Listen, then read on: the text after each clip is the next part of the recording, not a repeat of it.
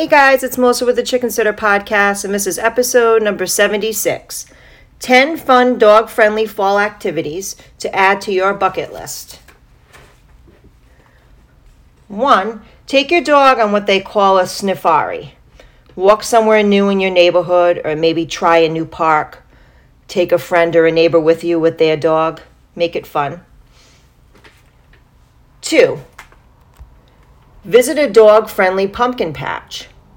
You can do a corn maze, pick pumpkins, you know, buy some mums for your front yard, uh, for your front porch. I know I buy a couple and I put them on my steps in my front porch every year. And yeah, I mean, you can bring your dog with you. That's a cool thing. Three, plan for a fur baby photo shoot. Can use your iPhone camera, which is an awesome camera. Hire someone or any camera. Early morning or early evening is considered the best time. It's called the golden hour, and it's when the sun casts like a beautiful light and it's like super perfect for pictures. You really could do it anytime during the day, but you know, you use your own camera if you want. It's a cool thing, you know, with all the colors changing and everything. Four, take a nice drive with your pup and glance at the leaves changing color, make some stops, you know, make several stops and get some new sniffs in. Pups like to mark their territory, sniff around, they love new places. Five, watch a football game with your pup. You can also dress him or her in a football jersey and make it fun and kind of like live it up. Six, take a hike with your pup and enjoy the breeze.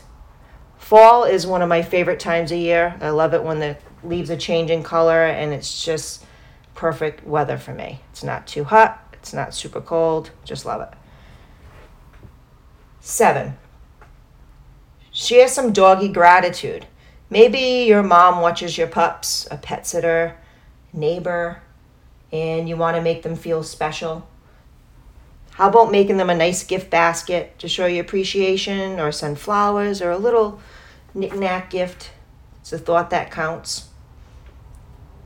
Eight, go apple picking. That's always fun. Nine, go camping with your pup. I have a lot of friends that do that, um, a lot of clients that do that. I've never personally done that because my thought is always, what if they got loose and they're in an unfamiliar, um, you know, location? I worry about that. But um, they do have kennels when you go camping, where if you're going to go out for several hours, they'll watch your pups I believe every campground just about has something like that for pets. And, you know, some dogs are okay in an RV or at your campsite. But, yeah, take them camping. They love that. Walk them by the water. 10. Go to a field and play frisbee or ball. Nothing better than that. If it's not, you know, it's not too hot out because it's fall time, that's great. It's the perfect time of year to do that. Frisbee, ball, you know, take them. Um, I just seen a dog over here at Tuckertown. Um, his owner took him into the water and was throwing a ball in the water. The dog was just, uh, you know, running through the water like nothing. He just just loved it. So yeah, spend some time with the pups. Um, enjoy the weather because it's not going to be too cold. It's not going to be too hot. And let me tell you, this week was too hot, and it's too hot already. it's only a little after ten. Too hot for me. I'm melting.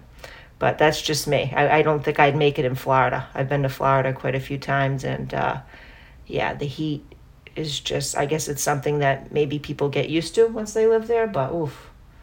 And to think that even though it's been hot this week in Rhode Island, yeah, it's not even as hot as it is in Florida and other places. Thanks, guys, for listening.